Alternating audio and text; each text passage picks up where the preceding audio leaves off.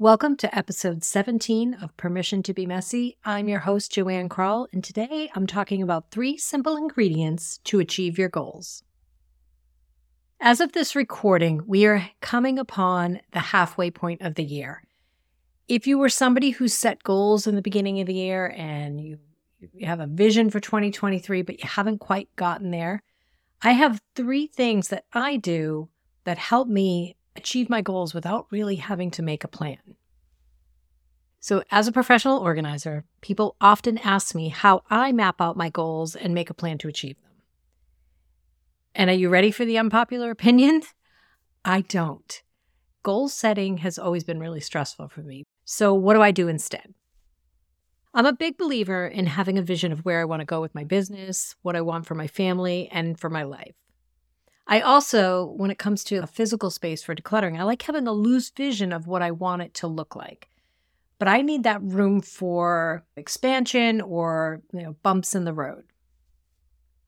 That said, I, I don't sit down and write out solid and specific goals. Not that I think there's anything wrong with that. If you do that and that works for you, awesome.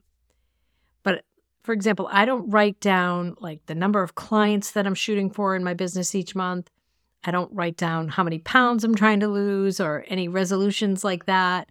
My approach to goals is similar to my approach to organization. I believe that chipping away with consistency is key. Seeing the entire path sometimes can be overwhelming, but taking the next right action step at any given moment is uncomplicated and easy. I do have a process for setting up plans, but it's just slightly different than a typical let's map out a project piece by piece. What it does is it gives you this broad overview. Sometimes with goals, it's an all or nothing approach. And when life happens and throws us off track, it can be so easy to just throw in the towel and stop making progress. So if this is you, these three things may work for you. I see people do this time and time again. And what if life happened and you picked up right where you left off and kept going? Like, how much more momentum would you have? And how much more ground could you cover? So, I'm going to talk about the three things that I do that help me actually meet my goals without having to write them out and do step by step and make sure that I've got deadlines and all of that. So, number one is creating a vision board. We've all heard of vision boards. And I actually didn't do this for a very long time I would start and stop. I would say, oh, I'm going to cut out all the things and I'm going to make this vision board and I'm going to decorate it. And I just never was able to get my act together and, and do it and complete it and find the right things.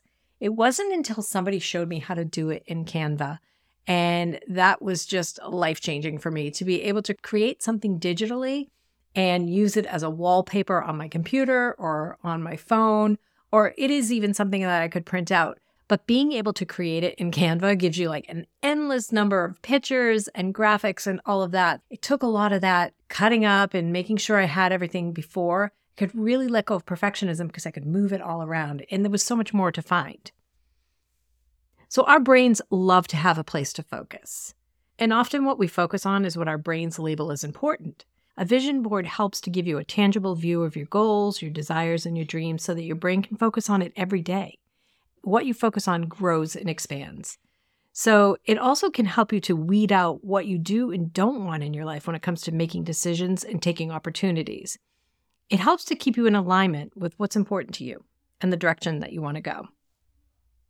The second thing that I do is I focus on everyday habits. When we create goals, we often create mini goals. This is very much in line with that. The way to reach any goal is to focus on the small steps to get you there. I always emphasize the importance of daily habits and action steps. For example, if you want to have an organized home that's free of clutter, start with one small step of cleaning out your junk drawer.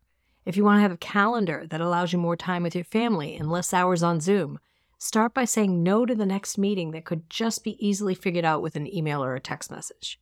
If you want to grow your business and you need more visibility to do so, start by reaching out to one person for a speaking opportunity and get in front of their audience. Some people do find it easier to make a list of each step that they take so that they can make strides each day and every day by working off a list. However, you choose to do it, though, don't let yourself get bogged down. Just don't get mired in the details. Keep the big picture in mind. And just take that next right step. Okay, the third thing that I do is celebrate my progress. So, completing tasks and achieving goals feels great, doesn't it? Crossing that finish line of the milestone is like completing a race. At the same time, while you're striving, don't forget the journey and celebrate progress along the way. So, you say no to something, be like, good for me. I actually said no to something so that I can actually do something that is more important. Celebrate that. And you can choose the way that you want to celebrate. Some people celebrate just by documenting it, and other people celebrate by doing something for themselves. You don't have to do something big every time. But even if it's just, I'm going to give myself a 10 minute break to sit and do nothing, or I'm going to watch a 30 minute show, or I'm going to eat this little piece of chocolate. Celebration is really what makes you happy and what motivates you and gives you a reward. You can also do this with organizing tasks. Celebrate just getting started. Maybe you've purged your computer of some photos or you've cleaned out a closet. Celebrate. Pat yourself on the back. Give yourself grace. Know that you took, you did something today. Don't look back at your day and say, oh, I only did this and this. Look back at your day and say, I got two more things done that I wouldn't have got done if I hadn't have done them. We often equate productivity with completion. Be happy now. Be happy now where you are and how far you've come. So, if you're not somebody that likes to sit down and set goals formally, try these three things create a vision board, focus on everyday habits, and celebrate your progress along the way.